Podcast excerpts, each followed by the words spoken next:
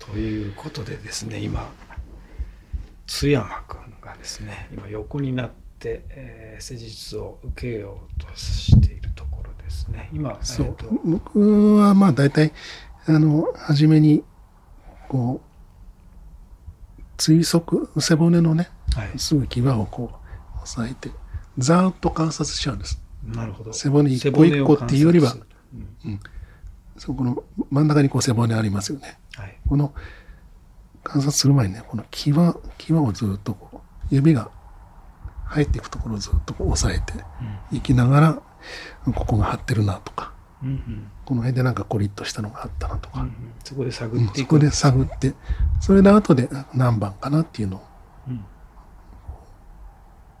細かく特定していく感じで。ざっくり見ると。ざっくり最初。背骨の左側右側両方両方いくわけですね。いろんなその体の不調とかがそこの背骨に凝縮されてるっていう感じですか？そうですね。現れてくるみたいなことでいい、うん、すごい表情がいろいろ、それこそ、あの右に倒れたり、左に倒れたり、出っ張ったり、引っ込んだり、うん、上がったり下がったり、うんうん、あの内臓の動きその体の重心によっていろいろにこう動いてきますね。うん、それがあの右に行っててもあの弾力があればまた右に行く用事が終わったら戻ってくるので、うん。うん、この胃袋働いたり肝臓働いたりしてこの中胸部が動くのは、うん、あの自然なことなので、うん、それをこう押したり引いたりしてても もうキリがないので、うんうん、そういうあの自然な転移はあの手をつけないいいですけどね。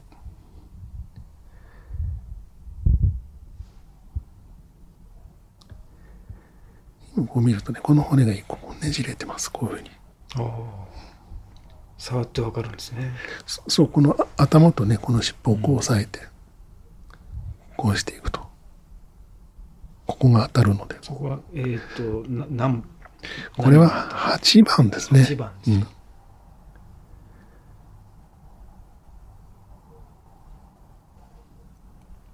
8級でこうなってる。おうん、だからなってるってね、あの今聞いてる人には分かりづらいと思うんですが、えー、8番がうつ伏せの状態で、えー、右上左下ねじれ。右上、左下がこう突出してる。で、9番が左上、右下ねじれ。9番が下ですね。9番が下ですね。すね。うん、要するに違う方向に傾いてるそう、まあ、こうねじれてるっていうことですね。おこうねじれるえっ、と、こうねじれるっていうのは、非常にこう言語化しにくいんですけれども、腰と肩。例えば体ねじるとしたら、仰向けの状態で、右膝を立てて、左側に胴体をこうぎゅっとねじった状態に。その、その、その、まあ、その焦点がここにこう来てる。背骨の8番と9番の、そのねじれのポイントがそこに出るっていうことですね。でもこう弾力もあるし、あの、ガチンとこう硬くないので。弾力がある場合は、まあいい、うん、っていうことですね、はい。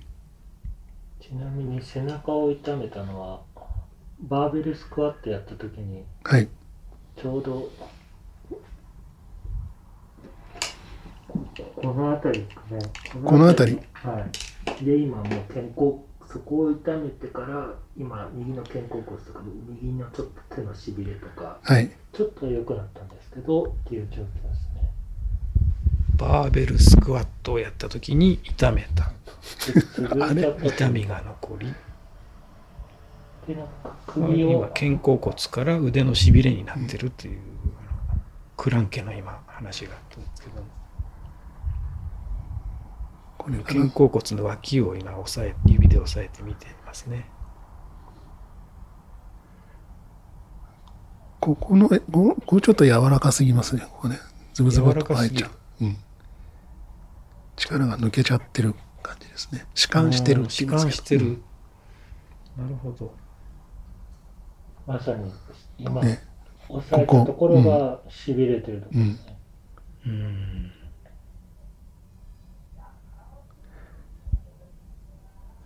こう筋肉って緊張が持続できないとこう、うん力が入んなくなって弛緩しちゃうんですね。肩こりなんかはあの緊張して硬くなってる状態ですよね。そうですね。うんうん。弛緩した状態っていうのも起きるんですね。そうですね。うん。力が入れたくても入れられない。うん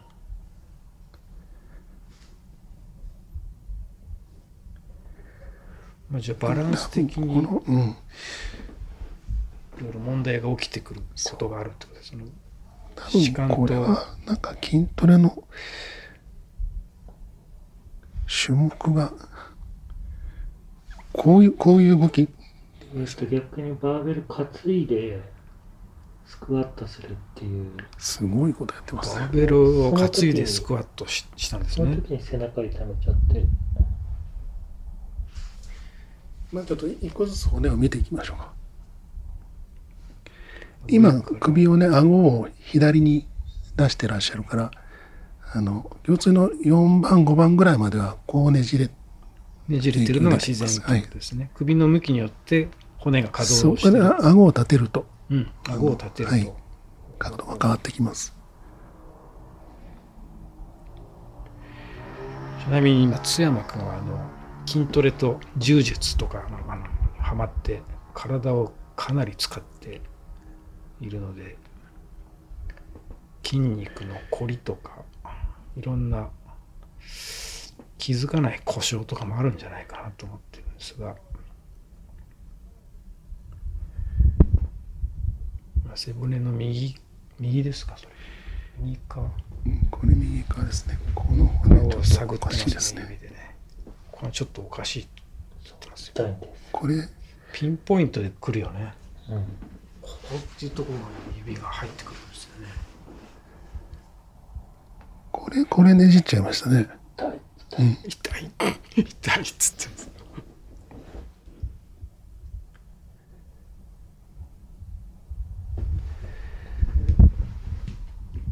そこはなんか変。いや何か違うんですか、うんこれもさっきの9番と同じ方向にねじれてるのでうんうん上胸部も一緒に、まあ、ちょっとここ押さえて。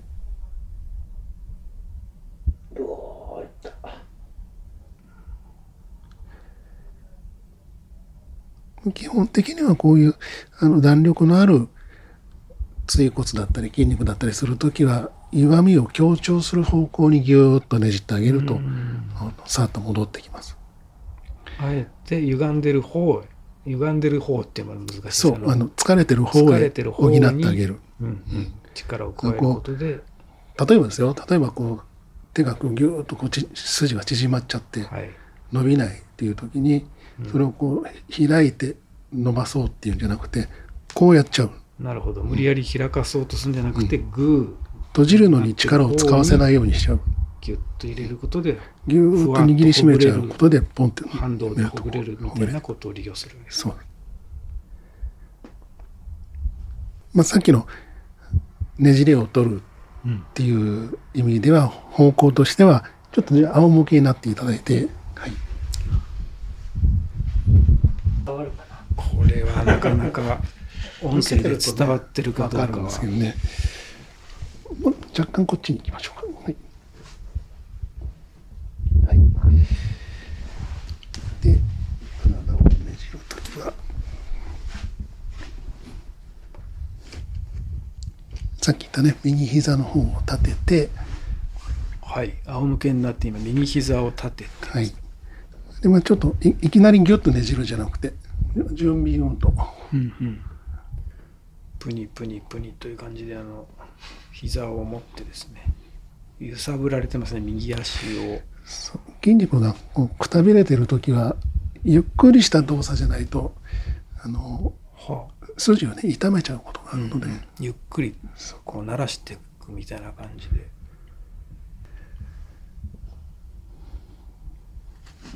ねじる目標はさっきの、まあこれ裏になっちゃってますけど、この裏あたりですね。うんうん、それはみぞおちよりちょっと上のそうですね。ろ仰向けで言うと、この胸骨の、この真ん中あたり。胸骨の真ん中あたり、その辺を、んが、あの、押さえて痛かったところですから、そこのねじれをところをめがけてめがけて、腰を、腰からねじっていく。腰からねじっていくんですね、そして、こっちに持ってきながら、ちょっとこっち補助してあげると。と疲れちゃうかな。もう若干こっちに行きましょうか。はい。力抜いて大丈夫ですよ。今ぐーっと膝を膝に肘を乗せてあの須山君の右側の腰をぐっと持ち上げながら、えー右足のひ膝あたりをゆすっていますね。右手はどこに？右手はこれ、すねですあね。右手は膝下。ですね、でギュッとちょっと力を加えながら左手はどっかの左手ツボに当たっては今るわけですか？えー腰の、津山さんの腰の右側の腰椎2番。腰椎2番。ですね。こうギューッとねじれをそこでそれはさっきのねじれを強調する強調してます。でもね、まださっきの言いたかった、あの、5番うん、には届いてない。です。うん、こ今、まだ準備です。準備段階なんですね、8級のねじれにはもう届いてるかもしれないですね。このさっきの一番最初に発見されたねじれのところになんかアクセスしてるってことですね。力がこれですね。ここまではこれでねじれが届いてる。で、ここから、これをちょっとキープしたいので、ここで膝でこう支えて、なるほど、いつもそういう動きをしてるんですそれでね、まあ、ちょっと、あの、こっちとしては休休憩できる休憩膝を入れておけば 休憩できる。それで、これ今手離しちゃってもね手を離しても体勢はもうこうねねじれたねじれた状態で今これでね、いるわけですね。膝で。膝一発で。で、ここで、あの、さっきの、痛みの確信のポイントですね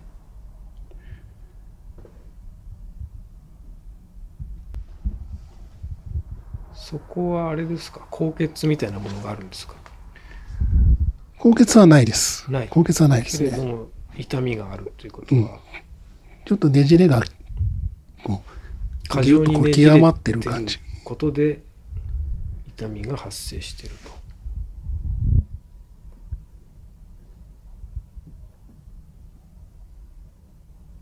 と一個下かな。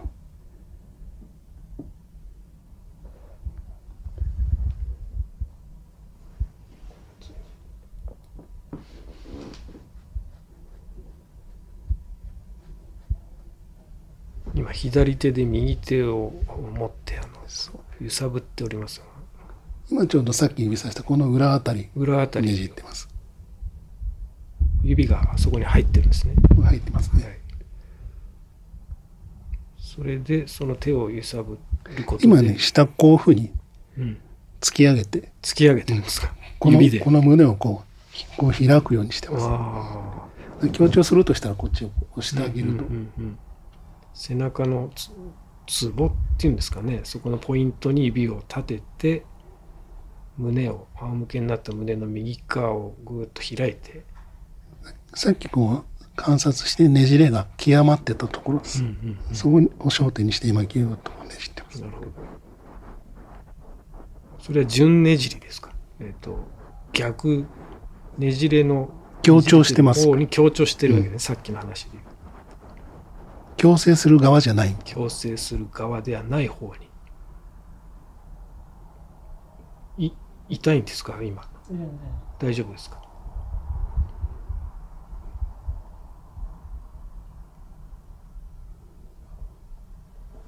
指はそれな何指でやってるんですか？こうですね。ああ全部全部。4本の指を全部立てて、そう。指じゃなくてもいいんです。ここ腕頭骨でこう当てて、指がね、疲れちちゃってる時もあるえーので、疲れると思いますよ。かなり。こうして当てて、こう下ろしてもいいです。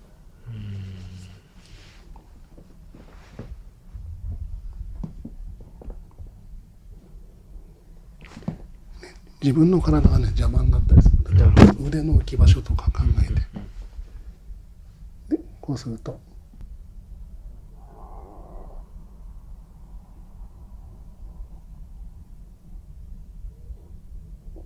これは、柔術の 技をかけられてるようにも見えるんですよね。で、うまあ、この辺が邪魔してるねじれなくいい時はねちょっとこう肋骨をこう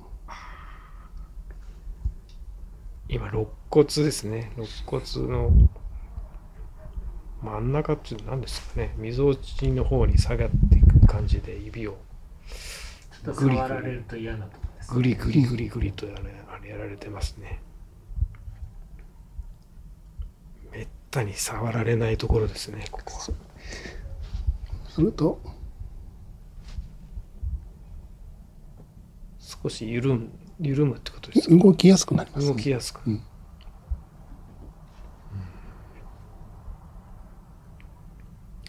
これこの背骨のねじれみたいのはそのやっぱり冬さっき聞いた冬のねじれみたいなものとも関係はあるんですか？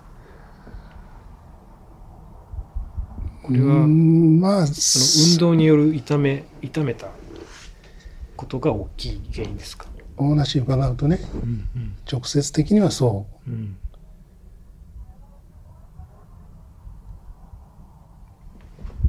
うでも、まあ、場所が 5, 番ですからうん5番の硬さっていうのがあってその力を支えきれなかったっていうこともうん。ストーリー的にはその冬のうん。体のベースっていうものがあってそういうそこで起きた案件というか。かもしれないですね。出来事が。5番が硬くなければ、背負っても大丈夫だったか大もしれない。丈夫だったかもしれない。うん。まあ、それは、あの、まあ、今となってはどうでもいい。今となってはどうでもいいことで。やってしまったものは仕方ないっていうそうですね。言えても仕方ないっていうところがありますね。なるほど。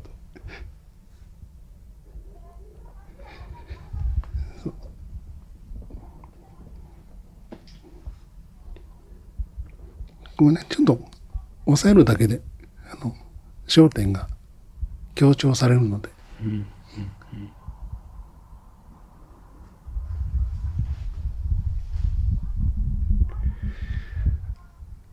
これをゆるあ今は強調してる状態ですねまだ。こので、こう、ポンと緩める。ポンと緩める、そのタイミングっていうのを測ってたわけですね今。そう。うん。いや、あの、息を吐き切った時に、吐き切った時あー呼吸をやっぱり見てるわけですね。ちょっとね、場所が移動できないんですけど。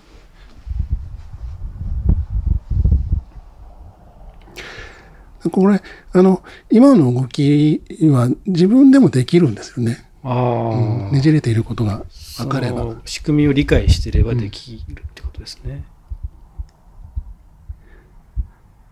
あの以前あのね僕首がおかしかった時もかかってたじゃないですか。はい。あの時もそういう自力でなんかこうねじれを取るみたいなそういう、まあ、体の反射みたいのが強い人だったら、はい。まあまあ、子供とかね、はい。動物とか、そういう反射が強い人だったら、あの、い痛いところをこうギューッとこう、勝手にうん。寝ながら、こう強調してん、ボンとやるみたいな、だ脱力体操って言いますけど脱ね。力体操。そういうのを瞬間的に体が、うん。あの、痛みから逃げるようにして動きをとって調整していくっていうことがこう起きるかもしれない。起きるかもしれない。起きないか起きなければこうやって 動きを作って。で、まあ一応こう、あのー焦点をね、はい。5番8番9番のねじれにはい。あのして今ねじったので一応どうなったかをか観察観察すするんですすけどけど。でももう一回ちょっとねうつ伏せになって今ポッと力を抜いた状態でどう変化したかっていうのをまたうつ伏せになって背骨を見ていくわけですね。そうですね、さっきのねじれ具合が、うん。あちょっと首の角度、はい首の角度をしていただいて。同じように顎を向けて、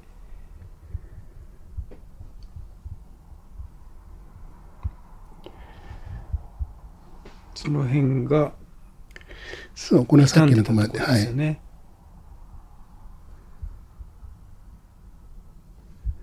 これ。ね。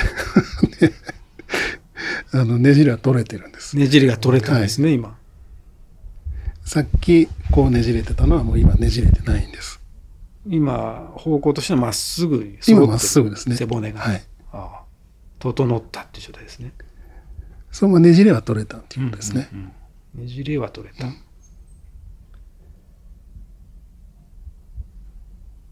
おそらくこの押さえた時のさっきのツーンっていうピンポイントの痛みも楽になってるんじゃないかと思うんです。ここうのん。この痛みが。さっきのはこうねじれ切ってたのでこうぎゅーっとこうねじれ切ってここが痛いみたいな。のをまあぎっちぎちに外からねじり切ってポンと緩めたのでなるほど。ここが緩んだ。んです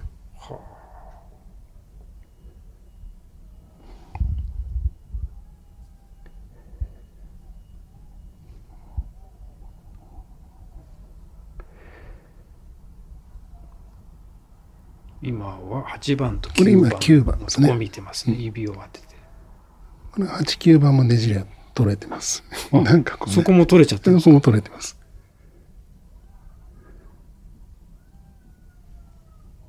取れてますね。その取れたことによって体はそのねじれが取れたっていうことをが伝わっていくわけですからあの細胞とかに。自然とそうですね。だからこれで、えっ、と、8、9番だと、あのーは8番だと、まあなんかこう、体の鈍りが取れたりですとか、うんうん8番がね、こう、が硬かったり、突出したり、こうねじれてたりすると、体の反射が鈍く、うんなるんです。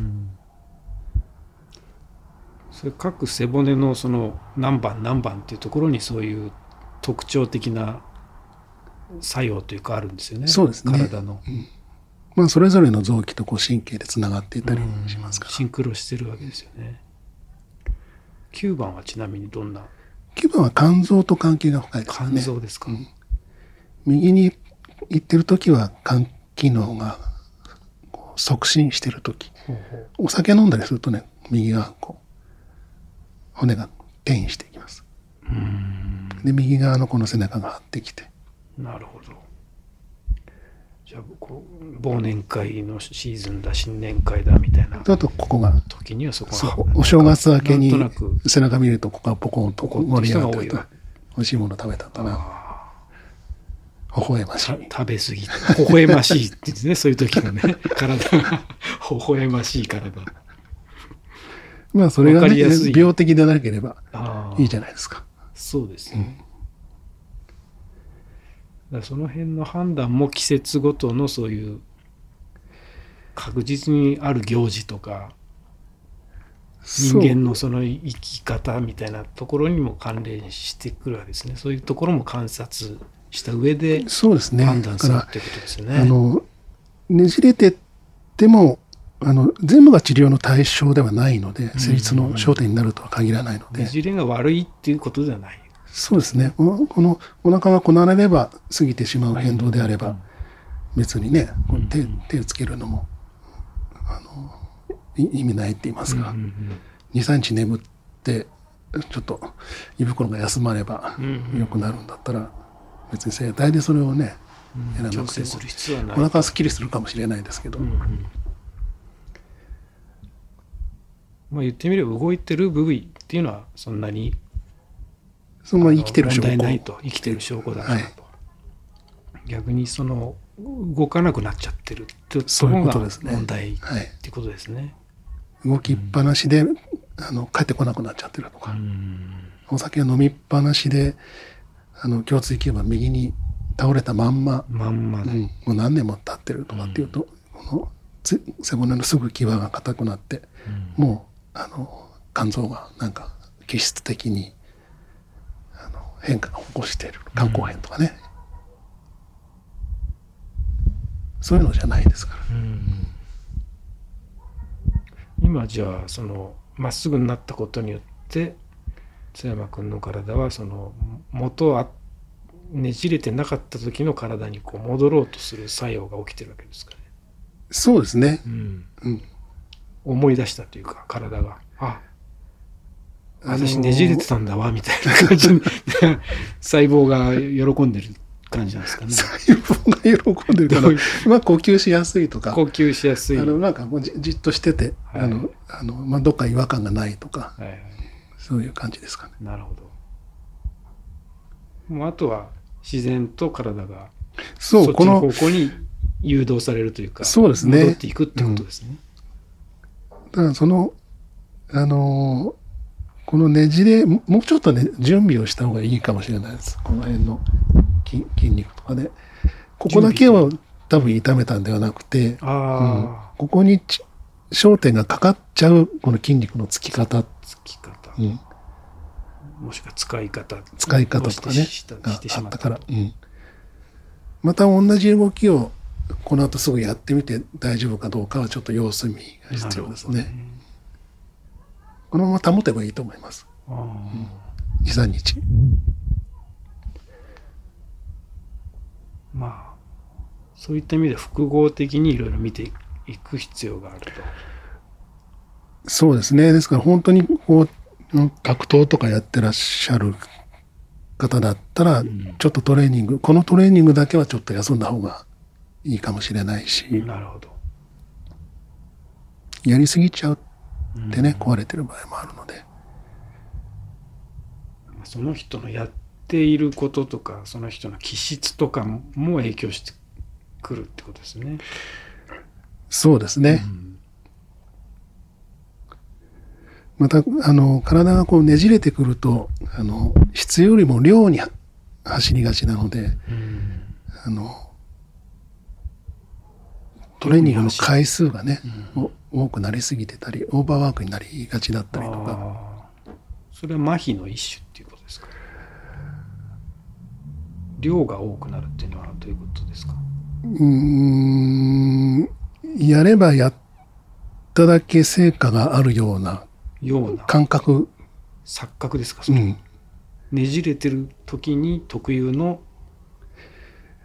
思考性みたいなこと。うん。いっぱいやればあー成果がつながってくるんじゃないか。辛い思いをすればするほど強くなるんじゃないかみたいな。ないんだだからそういうそういうのが面白いなと思うんですねその背骨のかか形というか状態によってその思考性感受性がね。感受性とか考え方とかにまで影響を及ぼすっていう、まあ、あの、ねじれるっていうのは、体がちょっと無理をしてる状態なんですよね。うんうん偏って使ってる状態。偏りですか、うんねじるとね、こう、芯ができるっていうか、ああ、なるほど、あの、タオルでもね、こうギュッとねじると、芯ができるじゃないですか。はい体もね、こう、ギュッとねじって使うと耐えられるんですよ。うん辛いことに。ある意味だから楽なんですよね。そう、耐えて、何かに耐えて耐えるためにはそういう姿。楽な体勢をとってる、はい。うんうん。今なんか耐えてますか津山君？ん？今辛くないですか？大丈夫ですか？今ちょっと首が痛く首が痛い。そうですね。ずっと同話じが長すぎる。話で放置されてましたからね。じゃあ、一回置きまあしょう。りがとうございます。い。やいやいや。大丈夫大丈夫ですか？大丈夫ですか？背骨から始め まず背骨から見ていくっていうことと。そうですね。やっぱりい表情が一番豊かなので、大事なところも、はい。もう他にもね、もちろんいっぱいありますけど、まあいろんなところをまあ見てるわけですね。そうですね。体のことからその人の性格ややっていることを総合的に見てなんとなくその未来までさっき聞いた話だとね思い描いてそこを指導指導するというかまあ誘導するというか気をつけてくださいっていうようなポイントも考えてやってるっていう。うんそうですね。なるべくこう、初めは特に情報量が多い方が、あの観観察のね、うんうんうん。背骨だけではなくて、うんうん。いろいろお話を伺ったりするのもすごく参考になりますし。な、るほど、それでまあ基本的にはその人の治癒力っていうのを引き出すっていうことがやっぱり最終的なそうですね。スタイルというか目的なわけですよね。やっぱりその、整われていくのはその方のお体なので、いくのはうん、そうですね。そうですね。す速やかにそれが行われるようにまあ、うまくいくように、うまくいくように。うん、なるほど。まあその。こうこ壊れてしまわないようにって言いますかね、崩れてしまわないようあに。崩れないように、うん。いやーそんな技っていうのはやっぱここ見ててもすごいなと思うんですけど、まあ、そその季節の体とか。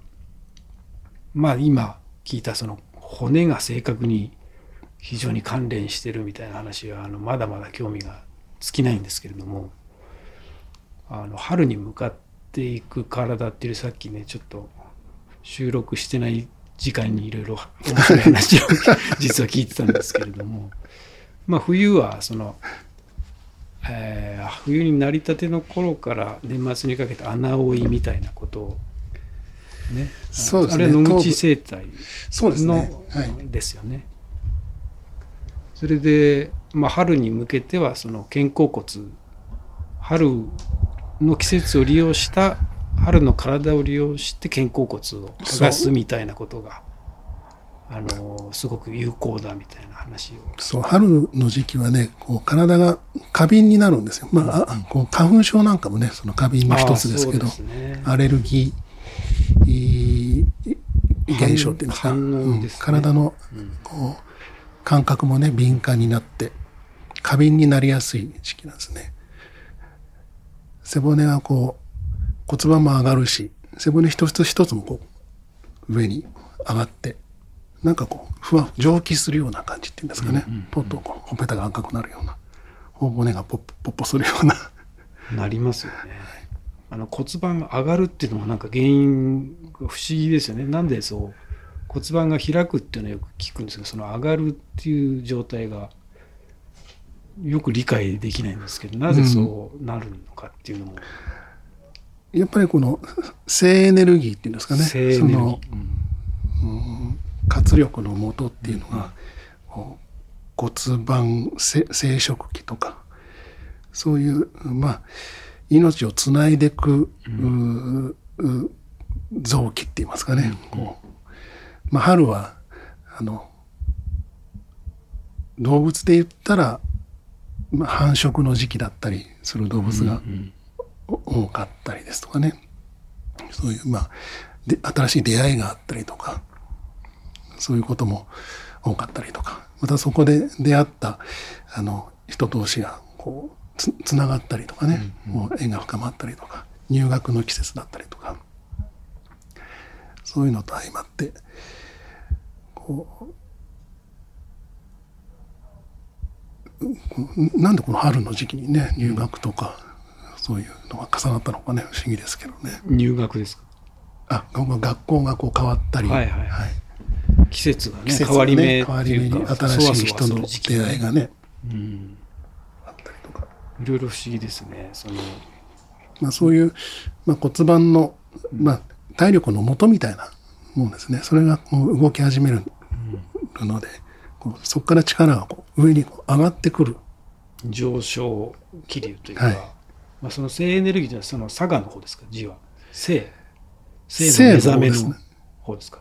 立身弁の方。立身弁 まあでも生命エネルギーっていう意味でも、まあまあさっきがこうそうですね。同じこと芽かもし吹くっていうことで似たようなエネルギーの季節ですよね春、まあ、これからじその春に向かっていってまた日本の場合だと夏がまた暑い夏が来て秋が来てってこう四季の循。環があるわ大きけですけどな動きがありますよね。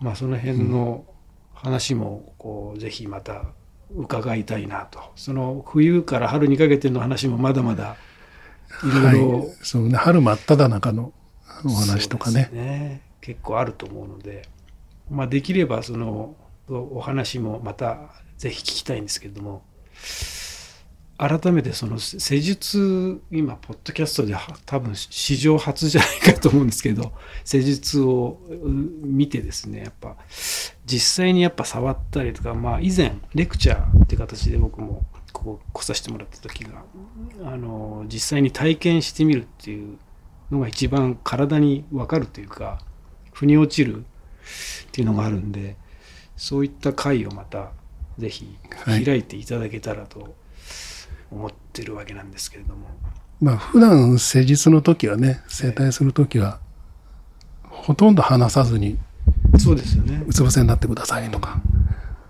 仰向けになってくださいとはい。かいうぐらいなんですけど、まあ全部こう解説しながら、うん。あの、整体もできますので。まあ、今あの特にコロナっていうのがあの出てきてから結構特殊な状態でみんなあのマスクをずっとしなきゃいけないとかあの、ね、あの家にずっといなきゃいけないとか、まあ、そういう状態の世界がまだ続いてるんですけれども、まあ、そういうものに対してのこう捉え方とか向き合い方みたいのもちょっとまた聞きたいなとはい。思ってます。はい。はい、とりあえずじゃあまたその実際にそういうことをねあの施術を受けたりとかあのそういう会を設けられたらなと思ってるのでまたご相談させてください。はい。ぜひ、本日はありがとうございました。ありがとうございました